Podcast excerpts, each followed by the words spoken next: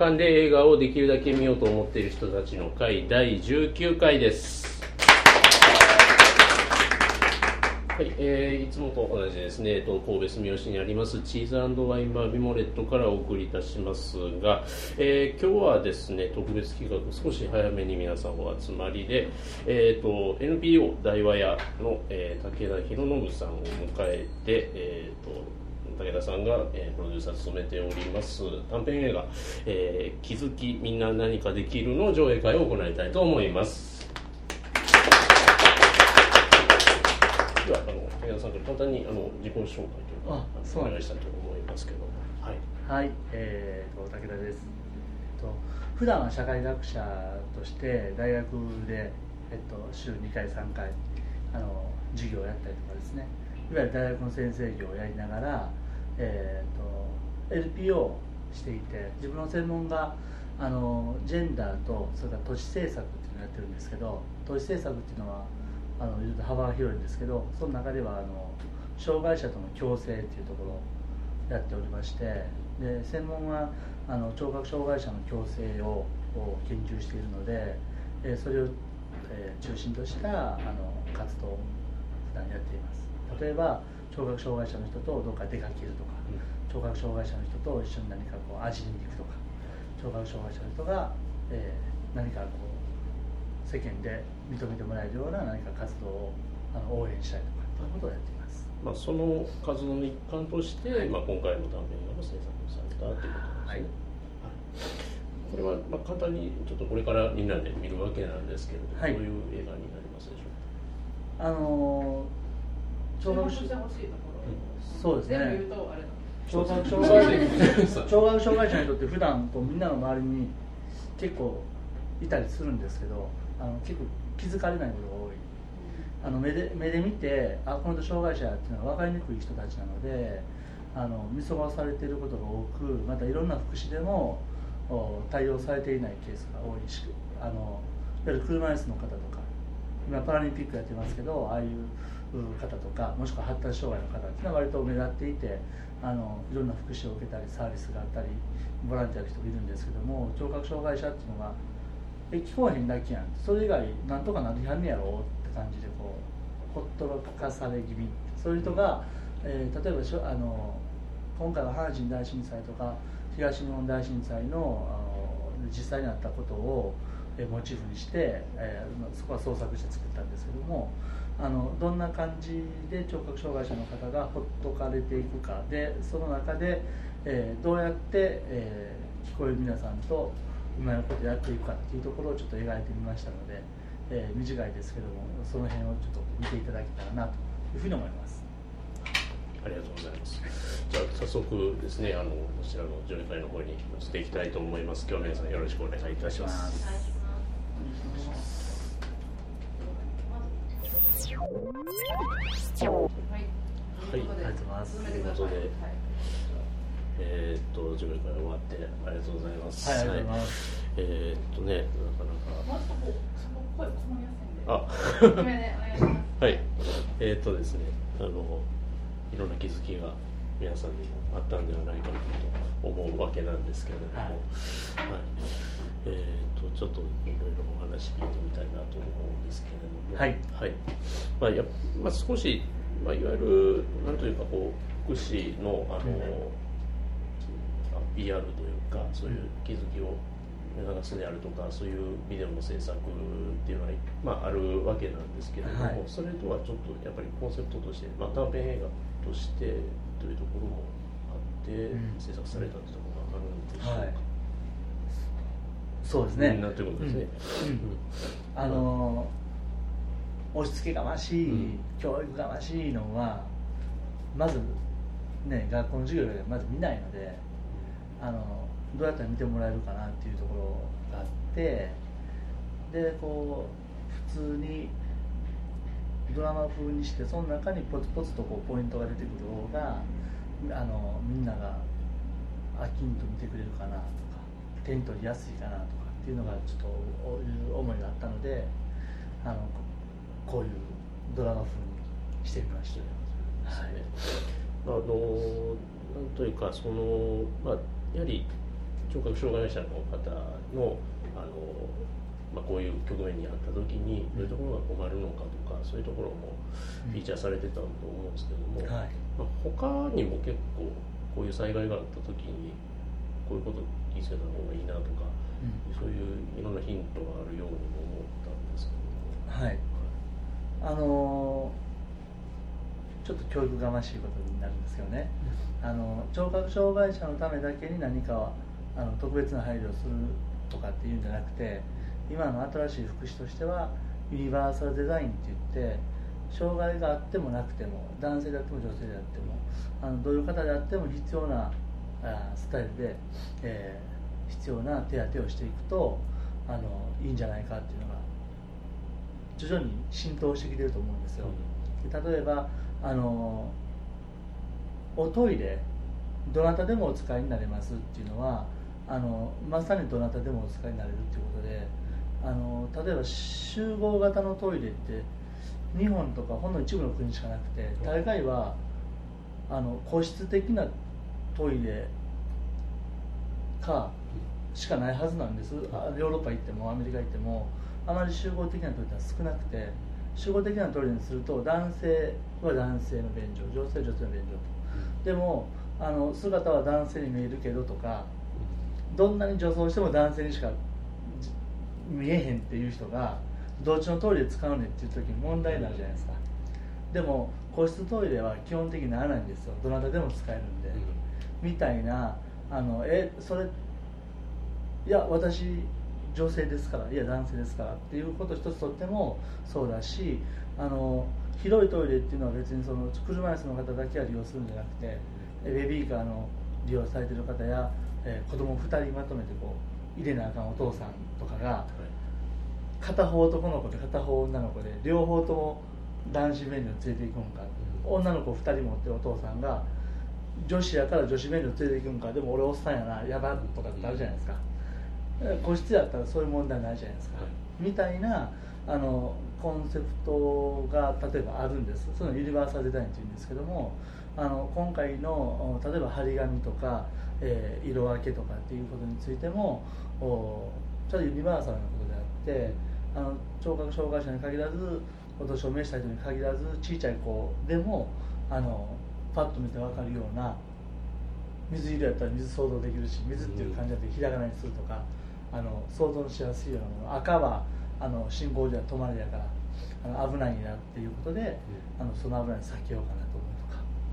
あそういうのはあのユニバーサルデザインを意識してあの聴覚障害者のためだけじゃないことをやってますよっていうのをアピールするためにドラマの中に入れました、はい。ちょっと,、えー、と皆様にもちょっと感想もお聞きできればなと思うんですけれどもえっ、とまずのんちゃんどうでした？あ、あの、ね、昔からの付き合いなんで、はい今回はありがとうございます。ありがとうございましたえっ、と、一番最後の聞いていいですか。はい最後になんか、え、リコーランの人からもらってるの？じゃあ、山口佐藤さんと。山口よし子さん。あよしこさん。ね。有名な方ですよね。さあえじゃあも。知らんけども 今回の映画映画の企画書とかうそのコンセプトをその基金やってはるので映画の基金をねうん。山口よし子さんっていう方がやっておられるんでいくらかでもくれへんかなと思ってそのいろいろ書いたやつを送ったあならるほど。チャリンとだけいただき。協力しますよって言って、知りません。いやいやいや、あとあの、先ほどのユニバーサルデザインの話聞いてると、やっぱり日本人じゃない人もね、これから今だと多いから、日本語じゃわからない人とかも、もっといろいろ考えないといけないなと思いますよね。なんかそういう、なんかこれを見て、うん。その時にどういうふうに、自分がね、その最初にまず自分でしょって言ったじゃないですか。はいあのもし震災になった時にやることが、その次にあの、まあ、視野が広げた時にっていうのはあ確かにそうだな最初からねそんなにこう人のことって考えれないと思うので、そういうふうになれる人間になりたいなと思います。そうですね。と思い。ました。はい。いやいやまだ。であとやっぱりあの今回監督監督じゃないの？プロデュ僕ねプロデューサーなんですプロデューサーは監督とは何どどう違うんですか？監督っていうのはディレクターっていうかディレクションする人で、いわゆるメインカメラとか、台本脚本に対してこんなふうにこうしていこうかっていうその流れを作っていって、カメラマンにこう撮らせてとかっていう絵をこう作っていてくれはる人ですよね。プロデューサーっていうのはそういうか、まあ、人選監督とかこの出てきてる780人もう100人ぐらいかなキャストを見つけてきていくいくらかで出てくれいくらいくらかでっていうのはこっちがギャラ払うのかいや出演したんやろってそんな夢見てんやろと金払って出てくれやっていうのがそれは知らんけどどっちかは別としてあの出演してくれと例えば見つけて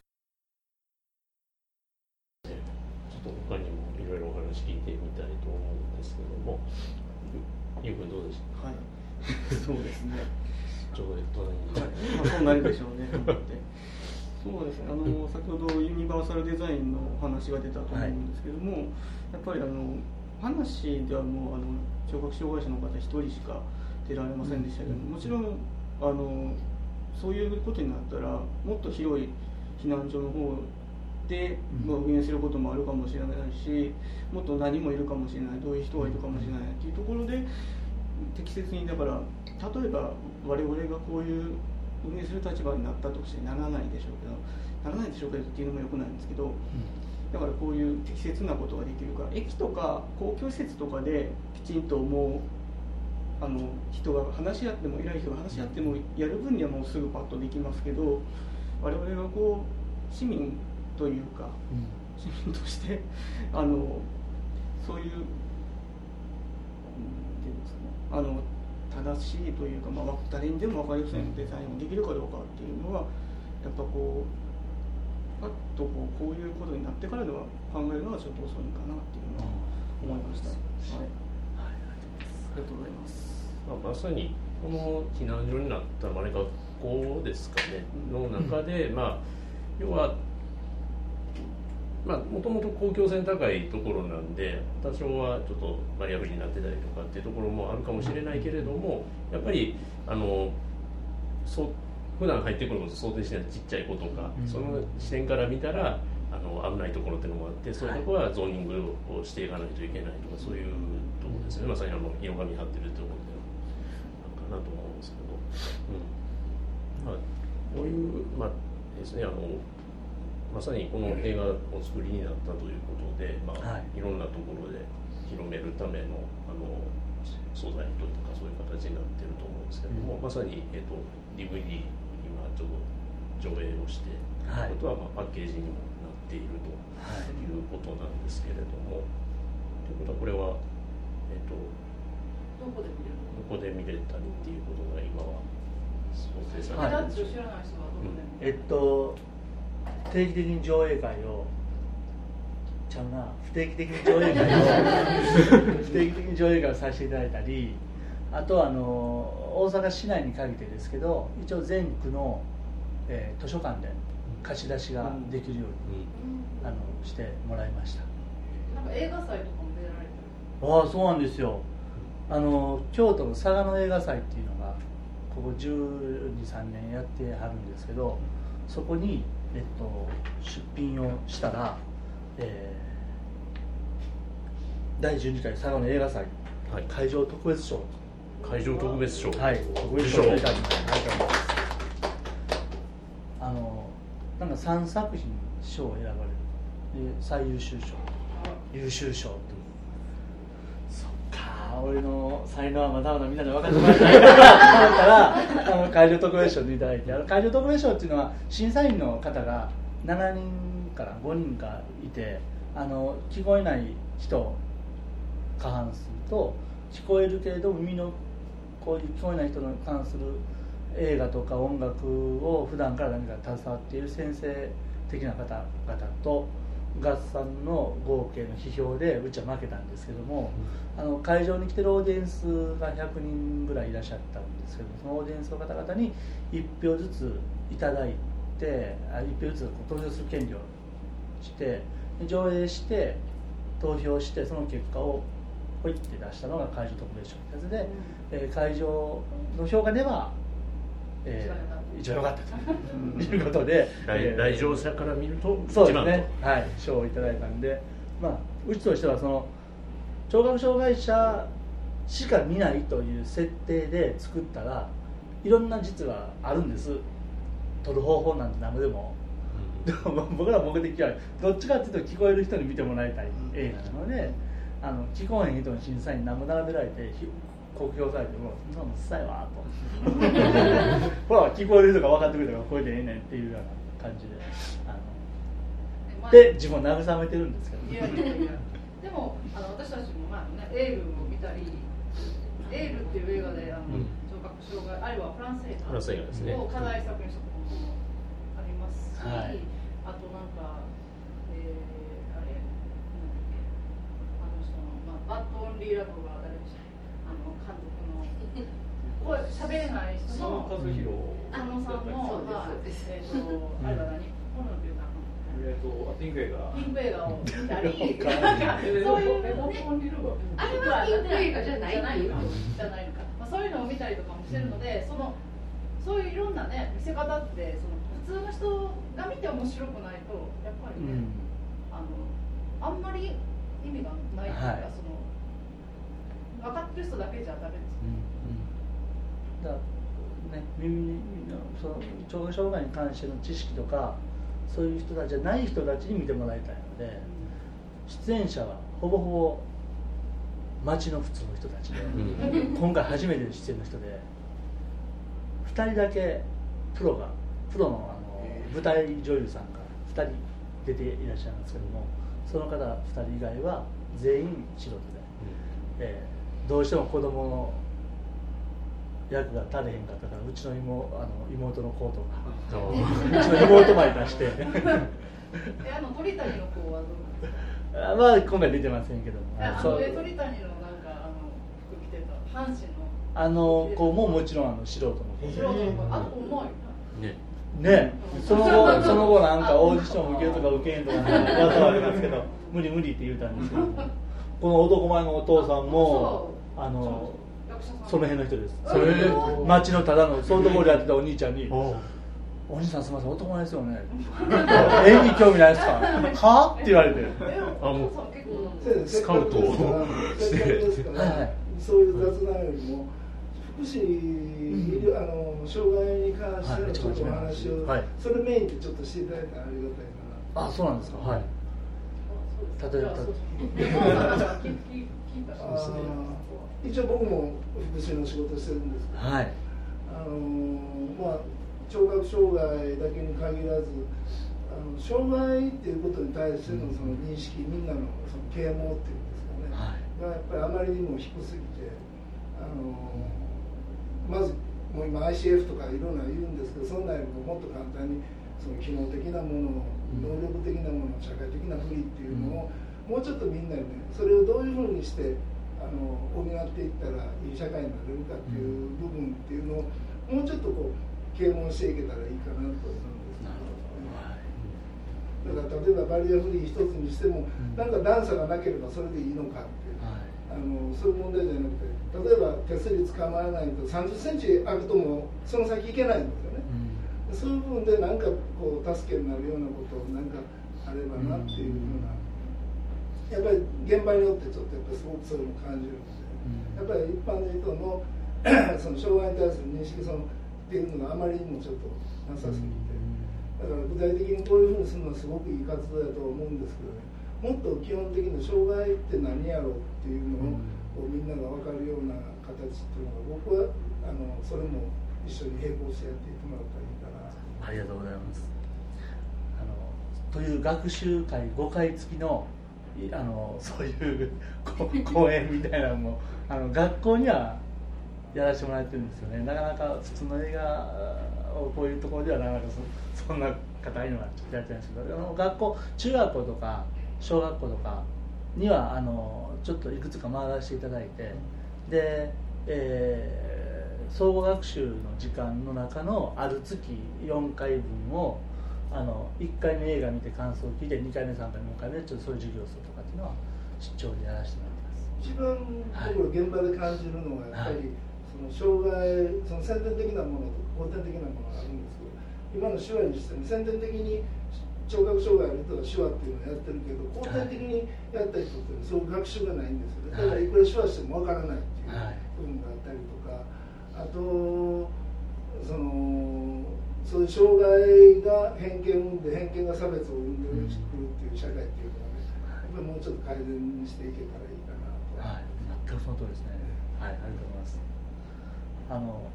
いろいろいろいろ考えたんですよね。あの例えば幸福四国ってある北欧はあの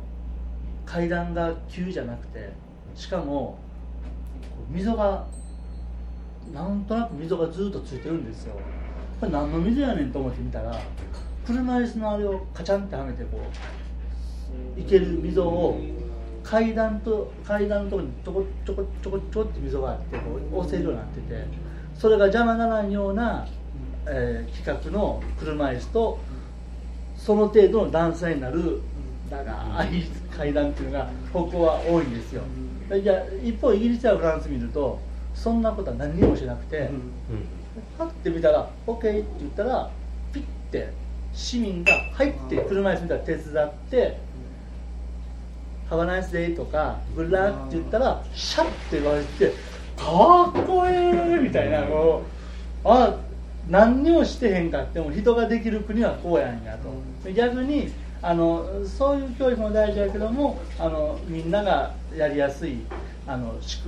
社会的な仕組み自体をあのハードを作るっていうこともありでどっちもそれぞれありであのまあ僕は文系の大学教員なんでどっちかっていうとそのイギリスやフランスで何回か僕が見た場面のような人を作る側の人間なんで、まあ、ものよりは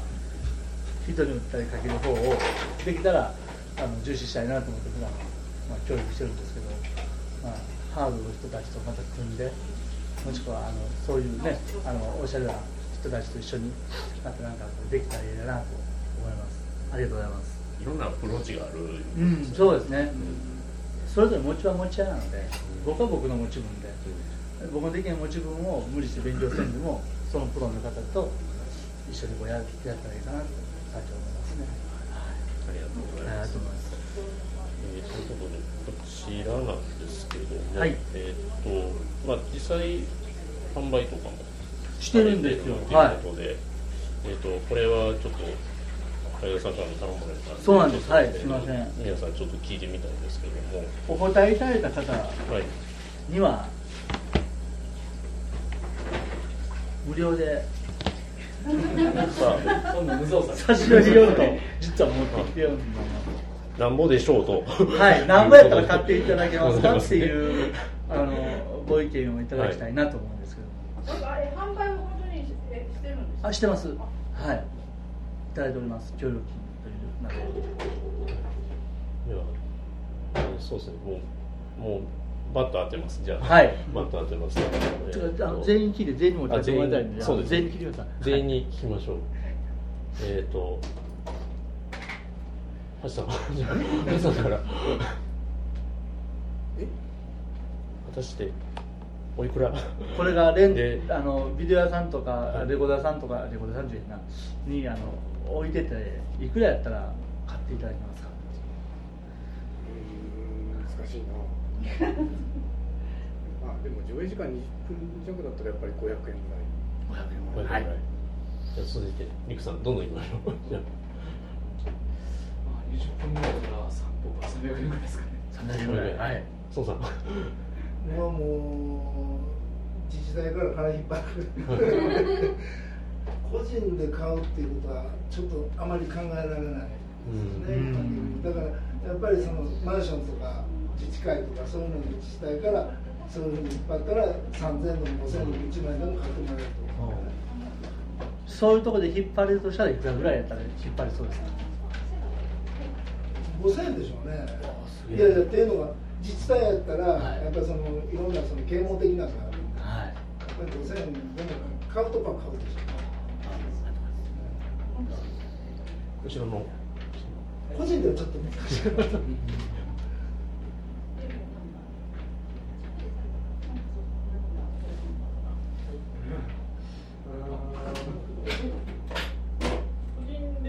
500円ぐらいとかですかね500円ぐらいはい売ってますお伺いしましてあの自治体から引っ張ってくるっていうのもあったんですけど個人で映画としてってなると今あのネットとかいろいろ何でもタダで見れたり100円ぐらいで見れたりとかもするので映画として買おうというのは少ないと思うんですけど、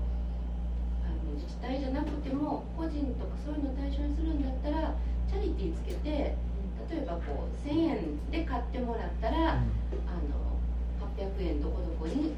例えば聴覚障害の何かやってるところとかにチャリティーで行きますっていうのだと、あのいわゆる道で売ってるビッグイシューのタイプですよね。あの買っていただければ中身もまあ楽しんでいただいてであの払っていただいたうちのいくらかはその障害のある方とかのためにチャリティーに使われますっていうのだったら1000円1000円ぐらいでもいいかなと思うその人に同じことを言おうと思ってて、1000円ぐらいで半分ぐらいそのチャリティーに伸ばしてくれるっていうんだったら1000円ぐらいですそうですね自分らでねそういったことは思いつかなかったんですけど個人で買うのは500円でチャリティーがつくなら1500円やと思います。僕思ったのが、まあこれ映像っていうのもあるし、あの映画の中であの黄色いスカーフ出てきましたよ、うんああいうなんか普段持っとけるものとセットで1500円。っていう感じかなとか思ったりしますけどちょっとこのパッケージとはちょっと違う形態になっちゃいますけど。はい。はい。という感じかなと思うんですけども。参考になりました勉強勉強します。ちなみに1500円で売っていてあ。もう600枚ぐらい売れてます。で別におっしゃったスカーフも500円とかで売ってるし、えー缶バッジとかそんなんも商品化してあのチャリンチャリンと程度にはそっちは売れてるかなるほど。はい皆さんいろいろ貴重なご意見ありがとうございます。まあね、これをきっかけに今後のはい。ぜひ、あの次回作制作にもね。ということで捉えていただけたらなと思うんですが。個人で300円でやったら10年後ぐらいには作れる これ作るのにこれあのざっと見積もって400万ぐらいかかるんですけどってことは400円で1万枚売らなあかんわけですよ。1000枚しか売れへんと思ったらいくらで買わせんねんって話なんですけどね、えーっていうのもこれ400万かかってるっていうのは最初に言った方がいい。400万かかって400万かかってんのをすごいディスカウントで作ったんです。10分の1ぐらい。10分の1ぐらいで作ったんです実は。あの要するにあのプロボノっていうあのボランティアをしてありますかね。プロフェッショナルの技術を、えーボランタリーな場面で発揮すると。お医者さんが、えーお金のかからない範囲でできるギリギリのところでお医者さんの技術を提供する。弁護士が、えー弁護士にもかかれへんギリギリの範囲のところで弁護士のできるボランタリーをするということで今回、えー編集とかカメラとか、えーライティングとか、えーその他もろもろを全部プロの方にボランタリーでしてもらったとさっき言ったその高仁さんの事務所をつついたり中田ボタンの弟子をつついたり、えーあっちこっち大山雅子の専門学校を活用したり実際に、えー震災の時にあのふカットしてねあまあいいか 大手のいろんなパン屋さんパンパンの製造メーカーは全部工場止まりましたけどもあの障害者がやっている作業所なんかは個人なので、えー電気も普通に来てるしあのあの頃はさえ来ればもしくはさあの作業所に来るスタッフがいればそこでパンができるということでで実はそういうところの手作りのパンが東日本大震災ではどんどん配られているあのローソンとかあんなところでいろんなものがなくなっていく中でえ次々製造していったのはインド人やパキスタン人が作ってるインド料理の釜と粉が容器置いてあるお店もしくはあの今言ったらそういうあの作業所のこう人たちの材料が実はすごくみんなのあの助けになったっていう話が実はあってあのそれを今回活用してでね東北ではそうですよね。じゃあ大阪の作業所も練習しとこうかなとか言って 言うたりいろんなところにいろんなあの方にご協力をあのいただいてあの出演することで自分らの宣伝になるんじゃないかといろんなこうあのお願いをしてですね作ったらなんとか10分の1で。でも次はもう10分の1は無理かな。5分の1ぐらいでなんとかできへんかなとか思いますね。あのこの歌で全部その辺の子なんですけど。撮ってた頃は本当のあの学校の生徒さんなんです、かあの介護の大山佐子がやってる介護の学校の子でその後就職本当に介護で就職するんですけどもあのそうそうここで取ったらほんまに就職できましたとか言って 今言うてはりますけども、えーそういうなこともあったりとかプロの方にお金を出さんとしていただいてやったりとか、はい、してます。はい参考にしてまた次回作頑張りたいなと思います。ありがとうございました。ありがとうございます。皆さんにプレゼントします。もらってもらってください1500円で今はあーすみませんあ